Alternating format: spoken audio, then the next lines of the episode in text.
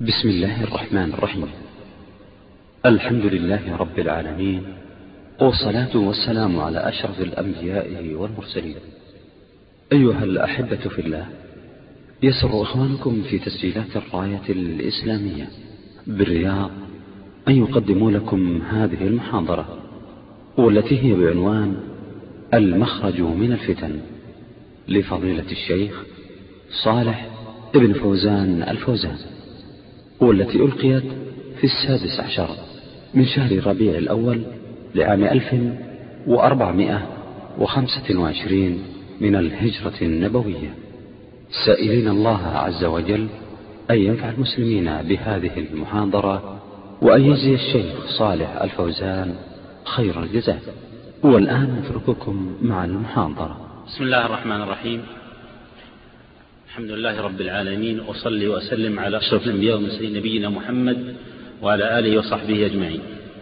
أيها الإخوة الكرام يشرفنا حضور فضيلة الشيخ صالح الفوزان عضو هيئة كبار العلماء والشيخ غني عن التعريف له باع طويل في تدريس العلم والخطابة وتعليم الناس وتوجيههم وليس موقفي موقف تعريف بالشيخ. ولكن تقديم بسيط لأترك المجال للشيخ ليحدثنا بكلمة توجيهية عن كيف يتجنب المسلم الفتن وكيف ينأو بنفسه عن المهالك. فأترك الميكروفون للشيخ فليتفضل مشكورا مأجورا. بسم الله الرحمن الرحيم. الحمد لله رب العالمين صلى الله وسلم على نبينا محمد وعلى آله وأصحابه أجمعين. أشكر لله سبحانه وتعالى ثم أشكر للقائمين على هذه المؤسسة النافعة بإذن الله. أسرة تعليم والطلاب جميع إخواني من منسوب هذه المؤسسة المباركة. أما الفتن أعاذنا الله وإياكم منها. فالمراد بها الشبهات التي تعرض للناس أو لبعضهم الشبهات التي يزينها شياطين الإنس والجن ليضلوا بها الناس. والفتن على قسمين. فتن شهوات وفتن شبهات. أما فتن الشهوات فهي فعل المنكرات من الزنا والسرقة وشرب الخمر والمخدرات وما هذه شهوات لأن أكثر النفوس تشتهيها. وأما فتن الشبهات فهي أشد وأعظم. فتن الشهوات هذه تؤثر في الأخلاق والسلوك. أما فتن الشبهات فإنها تؤثر في العقيدة فهي أشد من فتن الشهوات. ولأن فتنة الشهوات يمكن للإنسان أن يتوب منها لأنه يمارسها وهو خجل. ويعرف أنه مخطئ ولكن غلبته شهوته فوقع فيها فهو قريب إلى التوبة والندم. خلاف فتنة الشبهات فإن صاحبها يرى أنه على حق وأن الناس على ضلال فلذلك لا يتوب. منها قل أن يتوب منها لأنه يرى أنه على حق وأن غيره على باطل وهذا هو الحاصل الآن من هذه الفتن التي ظهرت على الناس باسم الجهاد في سبيل الله وباسم الشهادة في سبيل الله وهي في الحقيقة إنما هي جهاد في سبيل الشيطان. وهي في الحقيقة قتل للنفس التي نهى الله عن قتلها إلا بالحق وليست استشهادا وإنما هي انتحار. قتل للنفس ومن قتل نفسه فإن الله جاء فإن الله توعده بالنار. من قتل نفسه أو انتحر فإن الله توعده بالنار. فكيف يسمى هذا شهادة وهو من أهل النار؟ الشهيد هو الذي يقتل في سبيل الله يقتل ما يقتل نفسه يقتل. يدخل المعركة يجاهد في سبيل الله لإعلاء كلمة الله فيقتل. إن الله اشترى من المؤمنين أنفسهم وأموالهم لأن لهم الجنة. يقاتلون في سبيل الله فيقتلون ويقتلون. ما قال يقتلون أنفسهم؟ قال يقتلون. ولا تحسبن الذين قتلوا في سبيل الله أمواتا بل أحياء عند ربهم يرزقون. ما قال الذين قتلوا أنفسهم في سبيل الله؟ الذي قتل نفسه هذا ما هو في سبيل الله هذا في سبيل الشيطان ليس في سبيل الله. إنما المجاهد الذي يريد إعلاء كلمة الله يجاهد الكفار ما يقاتل المسلمين قتال المسلمين حرام وإنما يقاتل الكفار الحربيين. أما الكفار المعاهدون والمستأمنون وأهل الذمة فلا يجوز قتالهم ولا يجوز قتلهم لأنهم عصموا دماءهم بالعهد والأمان ودفع الجزية. فلا يجوز الغدر بهم وقتلهم. لكن الكافر المحارب الذي أعلن القتال الذي أعلن الحرب على المسلمين هذا هو الذي يقاتل. وإذا قتل المسلم في هذه الحرب فهو شهيد. أما إن قتل نفسه فهو من أهل النار حتى ولو كان يجاهد الكفار. بدليل أن رجلا في عهد النبي صلى الله عليه وسلم كان شجاعا وكان في في إحدى المعارك مع الرسول صلى الله عليه وسلم. أعجب الصحابة بشجاعته وتتبعه للكفار وقتل الكفار. فقال الصحابة عند رسول الله صلى الله عليه وسلم ما أبلى أحد منا مثل ما أبلى فلان. قال صلى الله عليه وسلم هو من أهل النار. فتعجب الصحابة. كيف يكون من أهل النار؟ وهذا فعله في الجهاد. شق ذلك عليهم.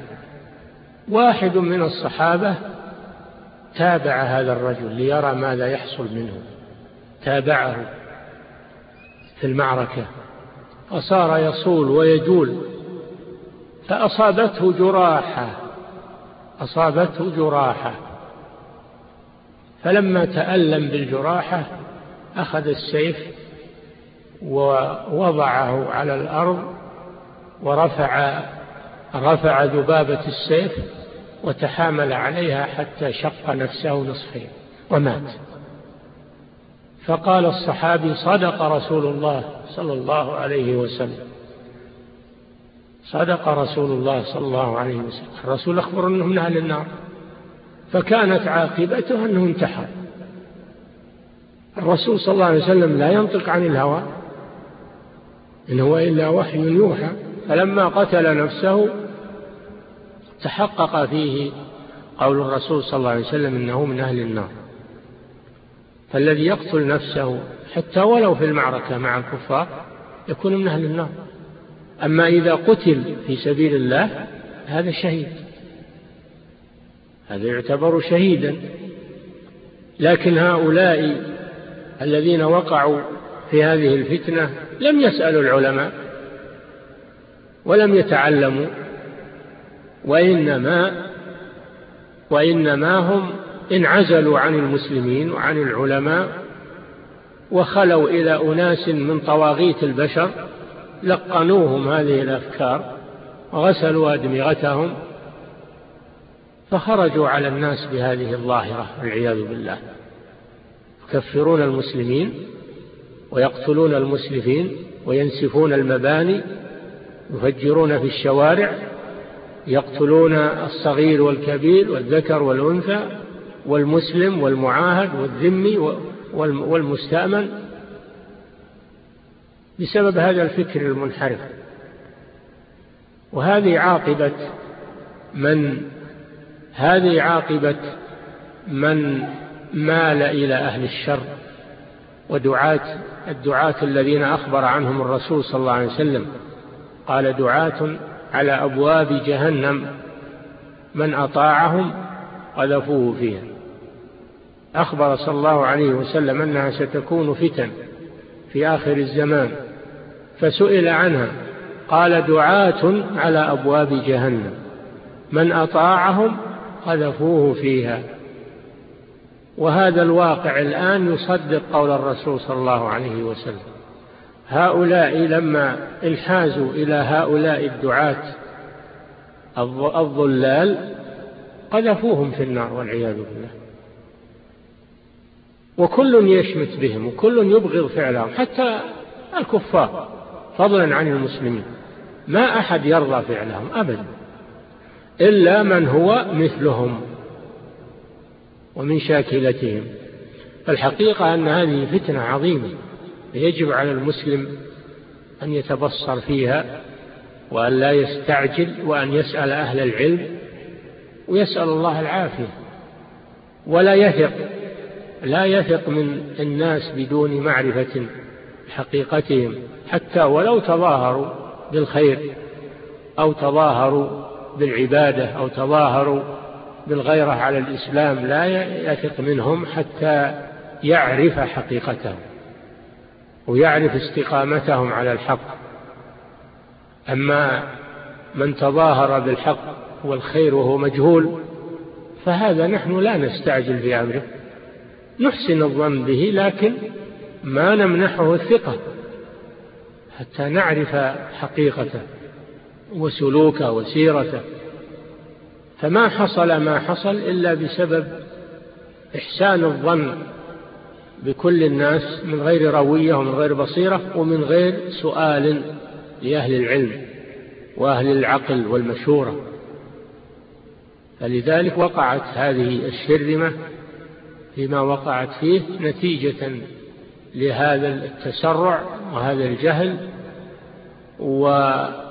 ونتيجة لمخالطة الأشرار والثقة بهم والركون إليهم والبعد عن المسلمين وعن علماء المسلمين. ابتعدوا عن الدراسة على في المدارس والدراسة على العلماء. ابتعدوا عن ذلك. فوقعوا فيما وقعوا فيه. ابتعدوا عنها عن والديهم وعن بيوتهم فوقعوا فيما وقعوا فيه. فالواجب على شباب المسلمين أن يتعظوا بهم فإن السعيد من وعظ بغيره. فالواجب علينا جميعا أن نجعل من هذا الحدث عبرة وعظة لنا في المستقبل. وأن نلزم حدنا نلزم جماعة المسلمين وإمام المسلمين ولا نشذ عنهم إلى غيرهم من أهل الضلال. فإن اليهود والنصارى وسائر الكفرة ضد المسلمين. يحكون لهم من عهد النبي صلى الله عليه وسلم. يا أيها الذين آمنوا إن تطيعوا الذين كفروا يردوكم على أعقابكم. فتنقلبوا خاسرين. يا أيها الذين آمنوا إن تطيعوا فريقا من الذين أوتوا الكتاب يردوكم بعد إيمانكم كافرين. ود كثير من أهل الكتاب لو يردونكم من بعد إيمانكم كفارا حسدا من عند أنفسهم. اليهود والنصارى هذه موقفهم من الإسلام. لكن لا يظهرون هذا وإنما يدبرون من أبناء المسلمين من يصبغونهم ويغسلون أدمغتهم من أبناء المسلمين من أجل أن المسلمين يأمنون منهم ويثقون منهم وهم مجندون ضد المسلمين كما حصل تماما. فالكفار لا يباشرون الجريمة وإنما يدبرون لها من أولاد المسلمين. من يقوم بها؟ بغسل فكره وتلقينه هذه الأفكار الفاتنة. فعلينا أن نحذر منهم ومن عملائهم ومن جماعاتهم وأن نلزم جماعة المسلمين واجتماعات المسلمين في المساجد في الدروس في مجالس الخير نكون مع المسلمين لا سيما في وقت الفتن. فإن النبي صلى الله عليه وسلم لما سأله حذيفة بن اليمان عن الفتن وأخبره عن وقوعها قال حذيفة ما تأمرني يا رسول الله إن أدركني ذلك؟ قال أن تلزم جماعة المسلمين وإمامهم أن تلزم جماعة المسلمين وإمامهم. قلت فإن لم يكن لهم جماعة ولا إمام قال فاعتزل تلك الفرق كلها حتى ولو أن تعض على أصل شجرة ويأتيك الموت وأنت على ذلك.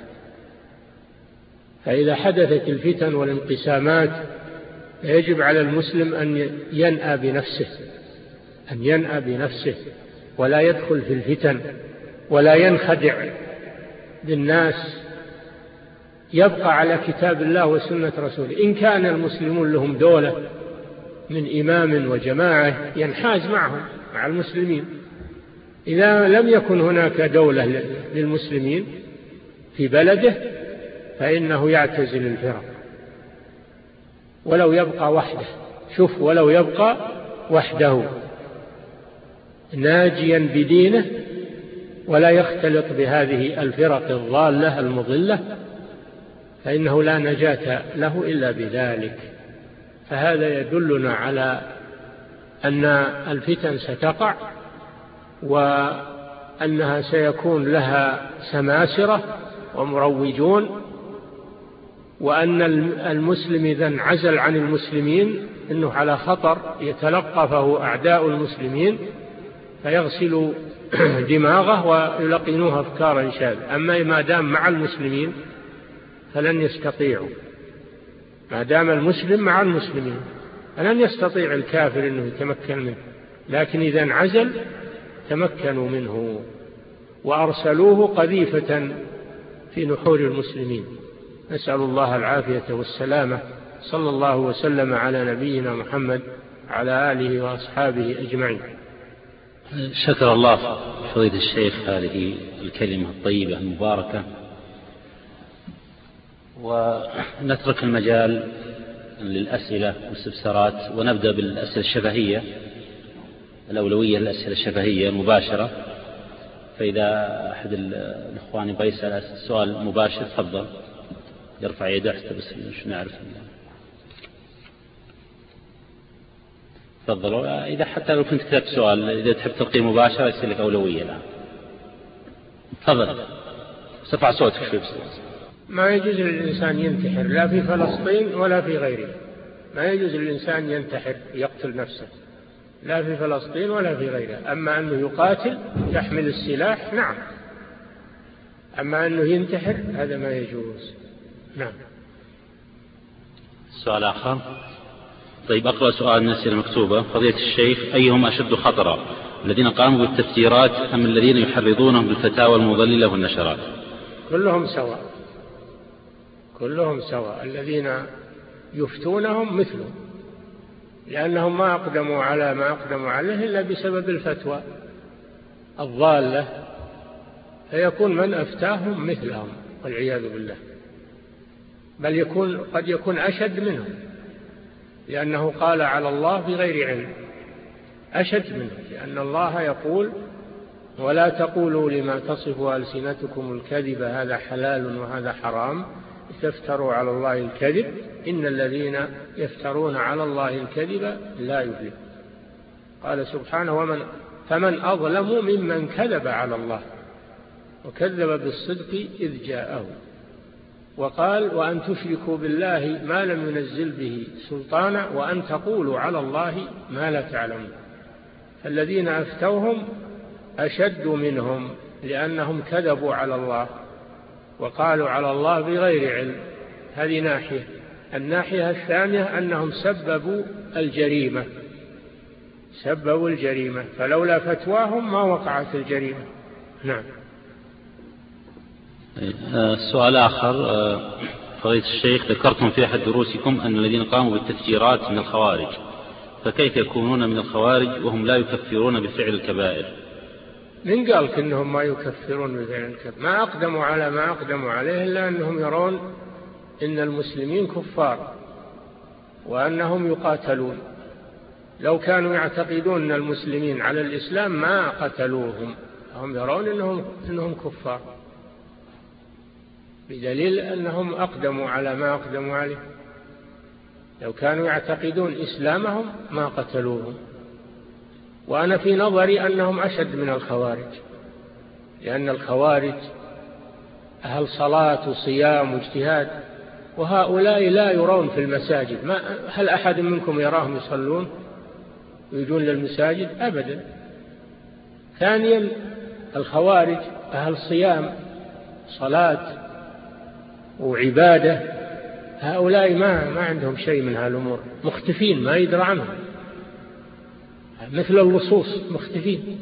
مثل الذئاب تختفي تريد الغدر. الخوارج ما يهدمون البيوت ولا يغدرون بالناس. الخوارج يبرزون علانية ويحملون السلاح علانية يقاتلهم المسلمون علانية. في المعركة ما يجون للبيوت يقتلون من فيها من الصغار والكبار والنساء والأطفال والمرضى. والمستشفيات يقتلون المرضى فيها. الخوارج ما سووا مثل هذا. فهم أشد جريمة من الخوارج. نعم. في سؤال شفهي طيب. نقرأ سؤال جنح الأوراق. أه، وأحسن الله إليك يا شيخ. هل الجماعات والتحزبات الإسلامية المعاصرة لها دور فيما يحصل في هذه البلاد؟ وما نصيحتكم؟ نقرأ سؤال جنح الأوراق. وأحسن الله إليك يا شيخ هل الجماعات والتحزبات الإسلامية المعاصرة لها دور فيما يحصل في هذه البلاد وما نصيحتكم؟ نعم نعم. الشر أول ما يبدأ يعني يبدأ يسير ثم يتطور.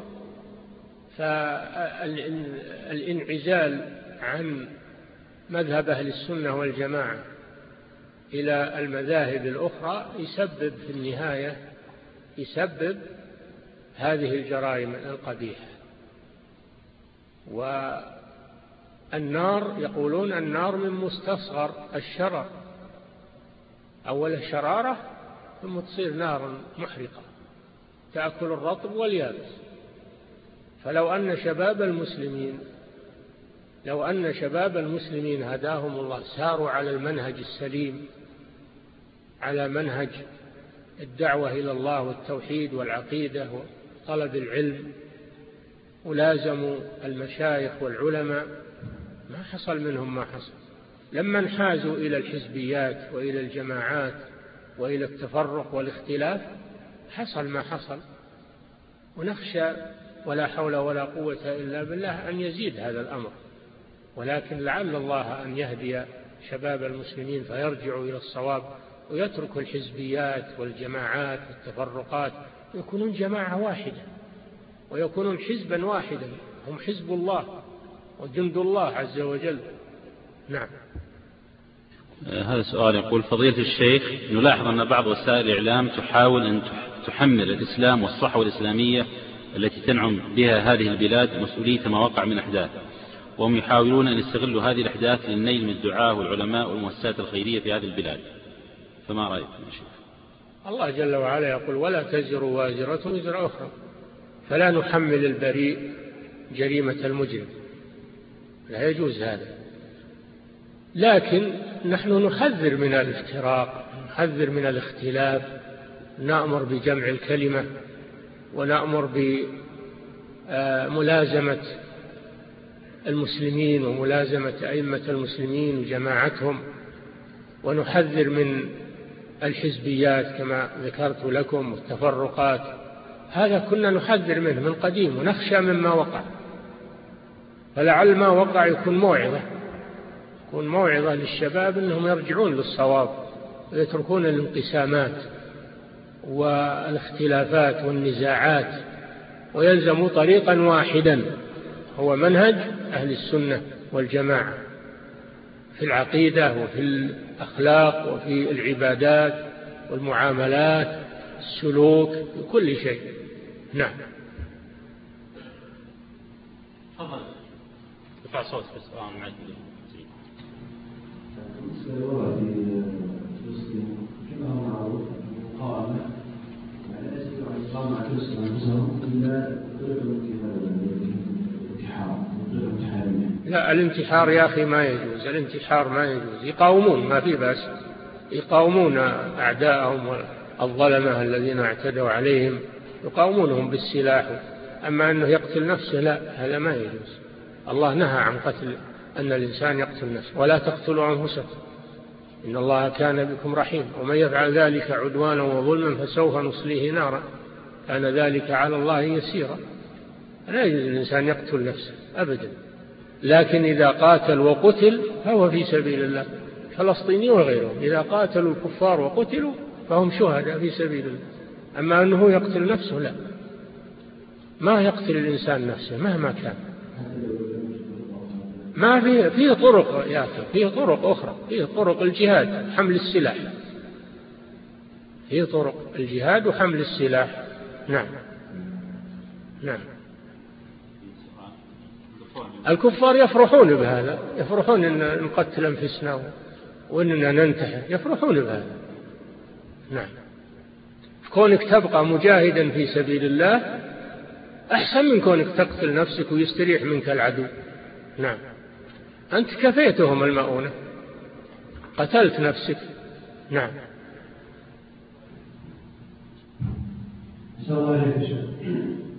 هناك دعوات تأتي من خارج هذه البلاد من بعض دعاة الضلال من لندن وغيرها تنادي مسائل بيع أفكار هذه البلاد تسمي بالطواغيت.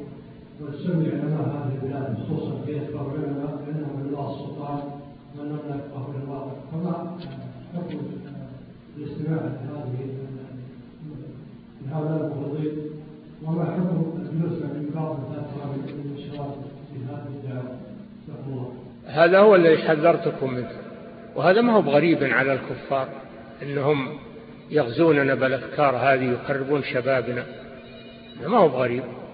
ولكن على الشباب المسلمين أن يحذروا ويعرفوا عدوهم ويحذروا من هذه الأفكار. لا تثق من كافر لا تثق من من مجهول لا تعرف حقيقته ولا تعرف عقيدته ولا تعرف دينه. ولو تظاهر لو تظاهر بالخير والإسلام وأنت ما تعرفه لا تغتر به حتى تعرفه تعرف حقيقة أنا ما أقول لك تسيء به الظن نحسن الظن بمن أظهر الخير لكن لا تمنحه الثقة أبدا حتى يتبين لك صدقه وثباته. فهذه الأفكار هي نتيجة الثقة العمياء ونتيجة تقبل الدعوات المضللة. حكامنا ولله الحمد مسلمون ما هم كفار مسلمون. موحدون يدعون الله وحده لا شريك له يصلون يصومون يقومون بأعمال الولاية على المسلمين. وإن حصل منهم معاصي المعاصي لا تصل إلى حد الكفر. ما هم, ما هم معصومون ما يقع منهم خطأ ولا هم معصومون ما يقع منهم معاصي. الرسول أمرنا بالسمع والطاعة حتى ولو حصل منهم معاصي ومخالفات ما لم يصلوا إلى حد الكفر البواح. إلى حد الكفر البواح فلا نقبل هذه من من الكفار ولا حتى ممن يدعي الإسلام ويدعي العلم. إذا كفر الحكام نقول له لا قف عند حد. المسلم لا يجوز تكفيره عموما فكيف بولي الأمر؟ قف عند حدك نعم. أي سؤال؟ تفضل. شيخ ما هو ضابط للتحذير من المخالف. كثير من الناس يعني شخص فيه مخالفه معينه كذا فينبه عليه فيه فيه ويتكلم بمنهج هذا المنهج إنه المخالف. أنا أقول اتركوا الكلام في الناس. اتركوا الكلام في الناس فلان. حزبي فلان كذا فلان. اتركوا الكلام في الناس ابذلوا النصيحة وادعوا الناس إلى اجتماع الكلمة وإلى تلقي العلم عن أهله وإلى الدراسة الصحيحة إما دراسة دينية وهذه أحسن أو دراسة دنيوية. تنفع نفسك وتنفع مجتمعك. أما الاشتغال بالقيل والقال فلان مخطي فلان مصيب فلان كذا هذا ما فيه. هذا هو اللي ينشر الشر ويفرق الكلمة ويسبب الفتنة. إذا رأيت على أحد خطأ تناصحه بينك وبينه. ما هو بتجلس في مجلس تقول فلان كذا فلان سوى كذا. تناصحه فيما بينك وبينه هذا النصيحة. أما كلامك في المجلس عن فلان هذه ما هي بنصيحة هذه فضيحة. هذه غيبة هذه شر. نعم.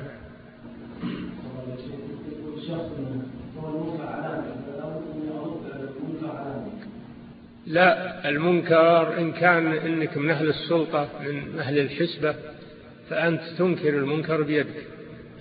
إن كان إنك مالك سلطة فإنك تنصح وتعظ. ما بيدك إلا النصيحة والموعظة للمخطئ. ويكون النصيحة سرية بينك وبينه وبالحكمة والموعظة الحسنة والجدال بالتي هي أحسن. إذا كان ما تستطيع هذا فأنكر المنكر بقلبك فقط ولا تتكلم كلام خطأ غير صواب. أنكر بقلبك ويكفي واجتنب صاحب الشر ابتعد عنه لا تجلس معه. نعم. حياكم الله. نعرف بعض المشاور هذه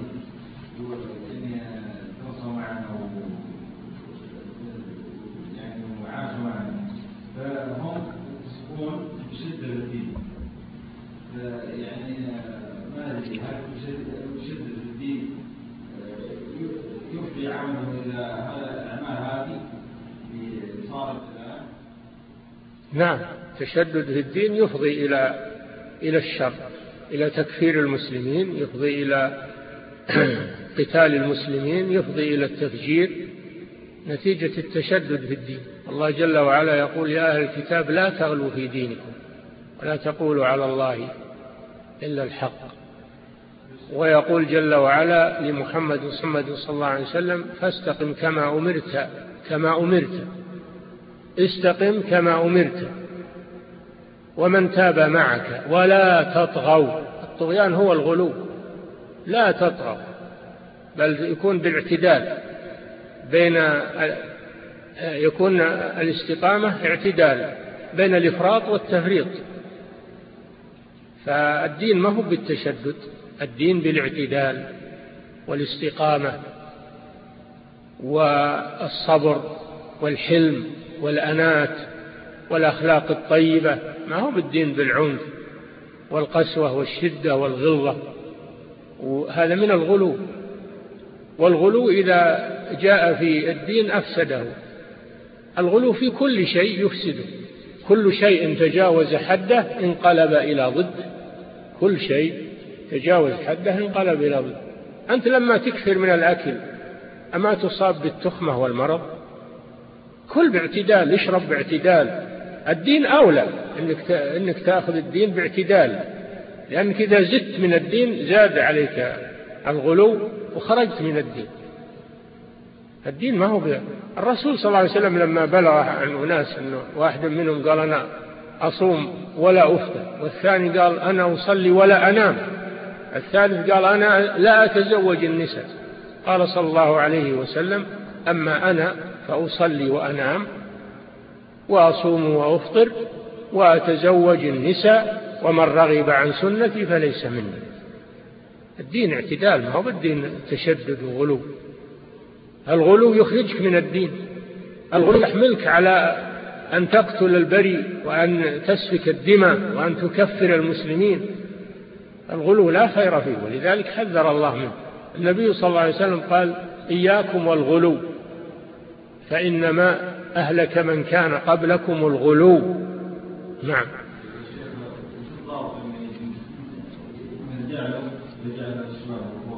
ها؟ الضابط إنك تعلم تعلم على أهل العلم وتعرف إن شاء الله الضابط. تعلم العلم النافع وجالس أهل العلم وأهل البصيرة. وبإذن الله ستعرف الاعتدال. نعم. في سؤال؟ تفضل. شيخ ظهر في هذا الزمان جماعة إسلامية مثل جماعة الإخوان جماعة أنصار السنة. إمام بن باز رحمة الله عليه كتب بعض الملاحظات عن جماعة الإخوان. لكن السؤال إحنا هل المأجورين منها هل هم المأجورين على الجماعة السلفية أنكم أهل الجنة إن شاء الله في الآخرة. المسلم إن شاء الله من أهل الجنة ولو كان عنده مخالفة. المسلم اللي لم يخرج عن الإسلام ولو كان عنده مخالفة من أهل الجنة. لكن نخشى أن المخالفة تتطور وتخرج عن الإسلام. هذا اللي نخشى منه. لذلك نحذر من المخالفة أما أننا نحكم على المخالف مطلقا بأنه كافر لا. المسلم مسلم ولو كان عنده مخالفة وهو من أهل الجنة بإذن الله. لكن نخشى من المخالفة أنها تتطور حتى تخرج الإنسان من الإسلام. هذا اللي نحذر منه. ولذلك نقول اترك الجماعات والأحزاب وخذ منهج أهل السنة والجماعة. النبي صلى الله عليه وسلم قال ستفترق هذه الأمة على ثلاث وسبعين فرقة كلها في النار إلا واحدة. قالوا من هي يا رسول الله؟ قال من كان على مثل ما أنا عليه اليوم وأصحابي ما ينجو إلا من كان ما عليه الرسول صلى الله عليه وسلم وأصحابه فقط. والباقون متوعدون بالنار. منهم من هو كافر ومنهم من هو ضال. يعذب بالنار بقدر ضلاله وجرمه. فمن خالف مذهب أهل السنة والجماعة فهو من أهل النار. يعني متوعد بالنار إما لكفره وإما لضلاله. نعم. طيب، ناخذ سؤال من الأوراق وردت عدة أسئلة عن الجهاد في العراق ودور المسلمين حول نصرة إخوانهم أهل السنة في العراق؟ نعم أهل العراق مظلومون بلا شك ومعتدا عليهم. معتدا عليهم ومظلومون. فيجب عليهم أن يدافعوا عن بلادهم وعن أنفسهم وعن ذراريهم هذا جهاد في سبيل الله. جهاد دفاعهم عن عن حرماتهم. هذا جهاد في سبيل الله عز وجل. وواجبنا نحوهم التعاون معهم بالمال نمدهم بالمال ندعو لهم بالنصر والتأييد ننكر على عدوهم ننكر على المعتدين. ونبين عدوانهم وشرهم. هذا واجبنا. نعم. ورد عدة أسئلة الشيخ عن حكم الذهاب إليهم والقتال معهم. هذا يحتاج إلى إذن ولي الأمر. أنت تحت ولاية ولي أمر وتحت طاعة والديك. فلا بد من الأمرين إذن ولي الأمر وإذن والديك لك. نعم.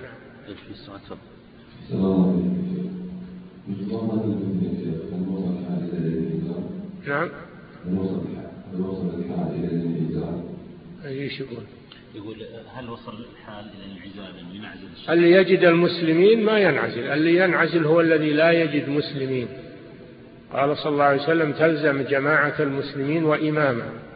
قال فإن لم يكن لهم جماعة ولا إمام ماذا أعمل؟ قال تعتزل تلك الفرق كلها. أما إذا وجدت جماعة للمسلمين وإمام للمسلمين تكون معهم. نعم. تفضل. نعم.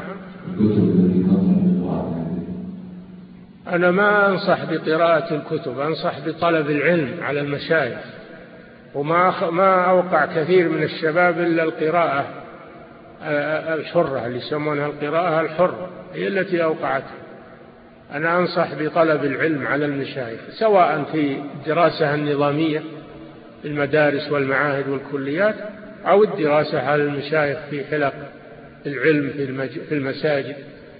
أما مجرد القراءة من الكتب هذه فيها خطر عظيم. إلا لمن كان متمكنا من العلم فهو يتزود من قراءتها. أما إنسان مبتدئ فهذا لا يبدأ بقراءة الكتب يبدأ بالطلب طلب العلم. نعم يسأل مجلس الصلاة. لا لا أنا أبي أروح هنا. طيب ناخذ آخر سؤال الشيخ نعم. تفضل. بعض الناس يستهزئ بالعلم هل هذا يعتبر يعتبر إيش؟ بعض الاخوان بعض الشباب يعني يستهزئ بالعلم هل هذا يعتبر استهزاء بالدين ومن الاسلام؟ نعم. يستهزئ بالعلماء وبالمسلمين هذا يستهزئ بالدين. ولهم لهم سلف لهم سلف من المنافقين الذين قال الله فيهم قل أب الله وآياته ورسوله كنتم تستهزئون لا تعتذروا قد كفرتم بعد إيمانكم. قال تعالى إن الذين أجرموا كانوا من الذين آمنوا يضحكون وإذا مروا بهم يتغامزون. فالسخرية من أهل العلم ومن أهل الدين هذا نفاق. هذا نفاق والعياذ بالله. نعم. الشيخ نسألك سؤال أخير. تفضل شيخ.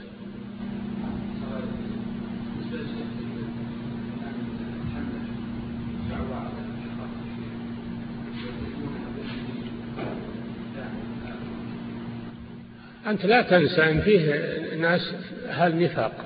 ما ودهم يقوم شيء للخير أبدا. ومنها حلق آه، القرآن. ودهم أنها تغلق. واسنحت لهم الفرصة لما جاءت هذه الفتنة قالوا هذه سببها حلق القرآن. هذا كذب هذا ولا يجوز. حلق القرآن ما عرفنا عنها إلا الخير. ونوصي المدرسين في في حلق القرآن أنهم يقتصرون على تدريس القرآن ولا يتكلمون في أشياء ليست من اختصاصهم. يقتصرون على تحفيظ القرآن فقط. نعم. لئلا يكون لئلا يكونوا سببا للكلام فيه.